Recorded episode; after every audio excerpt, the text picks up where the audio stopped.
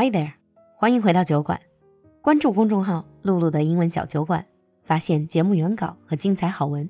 来小酒馆铺子逛逛全球好物，在这里邂逅更广阔的世界。酒馆下周又有免费试听课了。下周二，也就是六月七号晚上八点，是酒馆新开的高级辩论课 B2 Plus 的结业活动，等你上麦和学员高手过招，体验辩论课的精彩。下周三，也就是六月八号晚上八点，我们的进阶口语课第十八期还有一堂完整的试听课。目前十八期已经报名过半。如果你对酒馆课程感兴趣，那就赶快联系小助手来参加下周的试听课吧。微信号是 l u l u x j g，我们在酒馆等你。Hi everyone and welcome back to Geek Time，欢迎回来极客时间。Hi Brad。Hello. I know that I always ask you what we're going to talk about, but can I propose a topic today? All right. What do you have in mind? NFT. Okay. Something I see everywhere now, but I just don't understand. it is. Would you say NFT is a big topic in English speaking world as well? I would say it's really big. It's all over in the news these days. You, know, you see it just about anywhere on Facebook, on YouTube. You'll see just tons and tons of videos and news stories about people buying NFTs. But please tell me that people in English speaking world also don't understand most of them. Most of them really have no idea what it is. like a lot of them, like the boomers, are just like, "What is this uh, NFT stuff?" Boomers are old. Okay, first things first. NFT in Chinese is called 非同质化代币。这个同质就是同样的， 嗯，I don't know, maybe 同样的性质的代币。It still sounds very technical. In English, it's Non fungible token, fungible means not replaceable. not replaceable token. Token is almost like a little coin, right? That Right. you use. And they are art pieces. Could you give us a, like a very general description of what is a non-fungible token? Non fungible tokens can really be any type of file format. They can be like JPEG art, they can be movie files, they could be music files, they could be 3D printable files. They could- Okay. just about anything, but it, it kind of like involves uh, just a bunch of data that you can sell. But it's not replaceable because you have one file, and this file can only be used by like one person at a time. Okay, so let me put it in an even simpler way.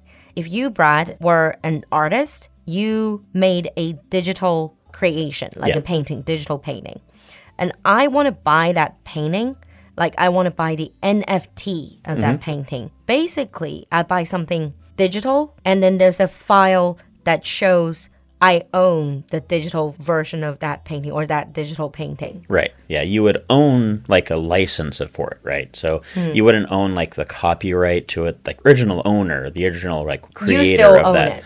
They would own the copyright to that idea. Oh. But like you could own depending upon the like the base kind of like the contractual agreement with the NFT, hmm. you could either just own it and have it for your own use or hmm. maybe even use it for like a license to be able to sell things containing that graphic or art. 啊，所以就是原着者、原创者还是有着作权，还是有这个版权，就是 copyright。But I have, depending on how much I pay, depending on the contract, I will have some form of ownership. Either I can just have it to myself, or I can use it for commercial use to make money. Yeah. Mm.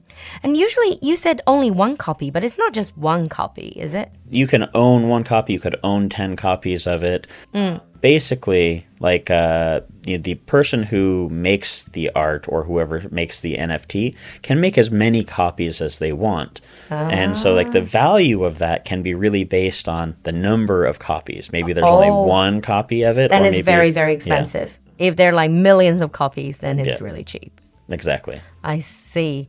So say I pay you the money. I got the copy. What do I get? I don't just get the picture. I get a file? It's a file, it's like a blockchain file. So you get something that's like the art, but also it comes with like a blockchain that shows like your ownership of it. 啊、就是这个 blockchain 就是区块链 another topic that we can really go into. But essentially, I just get like a digital file Yeah. that proves the ownership. Mm-hmm. Okay. You mentioned that a lot of NFT are basically just digital art, like Right. JPEG or video or other digital art form. And I would assume that nowadays a lot of artists they are using NFTs to sell a license for their art. Yeah, like uh, people on who make like videos on YouTube, bloggers are making NFTs of some of their videos. Or like some artists who do paintings or things like that are putting their art online for people to be able to buy an NFT version of it. Okay. Would would you say that NFT, the emergence of NFT makes it easier or harder for artists to protect their copyright?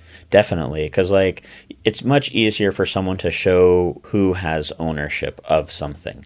If you create an NFT of something, that goes a lot to show that you've either paid money to use this piece of art. The only thing that kind of makes it a kind of like a gray area is if if I made a piece of art and then like uh, someone made a copy of that they could make an NFT of my art and start selling it. So it is kind of like a little bit difficult. And then when something like that maybe happens, then there's going to probably be some legal issues. Because But, they yeah. violated your right, Right. first. Ah, but we're not getting Yeah. into that. but you said, yes, okay, I bought it. I bought the NFT. I can own it or to myself or I can use it to make money. Mm-hmm. But can I change it? Yeah, you can like some of them are generative art pieces. Oh, generative 就是生成艺术. Basically, I can use digital technology like softwares to change the color of it, to change the shape of it. Yeah. And some artists will even make like pieces of art that you can buy multiple pieces of and combine them to make like your own art with those combinations as well. Mm, that's pretty cool. So you can I can buy a few NFTs and smash them together. Yeah.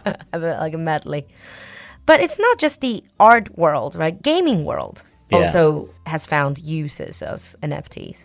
So yeah, NFTs can be used like in games to show that uh, you own certain items within the game, and then you can buy and sell these items. They can also be used to buy land within a game, and so like if you have like a MMORPG, there are some that are quite old that have used this concept. Some games you don't really, you know, ever get to buy land. They're just the the land is either Owned by the game. you know owned by the game or like you have a like when you go into a specific doorway you go into your room. Like it's just it's not really a place where you can really do much. You can mm. maybe put a chair somewhere or something. It's just kind mm. of like a bland room but that room is your room. Once you leave you go out into the real world mm. again. But like everyone has their own room once they go through that door. Mm. However in some games they'll actually have like a place within the game where everyone can go but this is your property and like maybe you can own this land and do whatever you want with that land. Yeah, I think I'm not a big gamer, but I grew up playing some games and I also played MM oh rpg MMORPG 这种多人在线的这种角色扮演类的游戏，I used to be quite into that. So you can now basically sell virtual land，嗯哼，就可以虚拟的进行那种游戏里面的场景和土地，包括各种各样道具的买卖。嗯，and I've heard that people made actually quite a lot of money in selling virtual properties.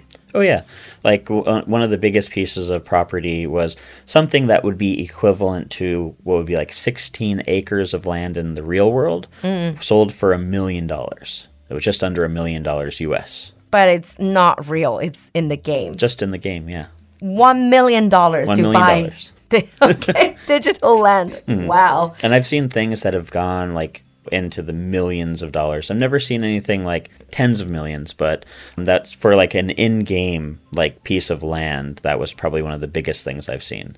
Wow. Who has that money to spend on virtual land? Not me, unfortunately. Mm. Okay. And, and also, we talked about games. What about films and music? I know for a fact that some musicians are selling their singles, for Yeah. example, or even their albums. Uh, when it comes to really famous musicians, this isn't, I haven't really heard much about that yet. There have been like a few musicians who have like a singular album that they might sell to like in one individual for a very large amount of money. And usually that comes with like a, they, you know, they have a license to listen to the music, but they're not allowed to sell the music or I something like that.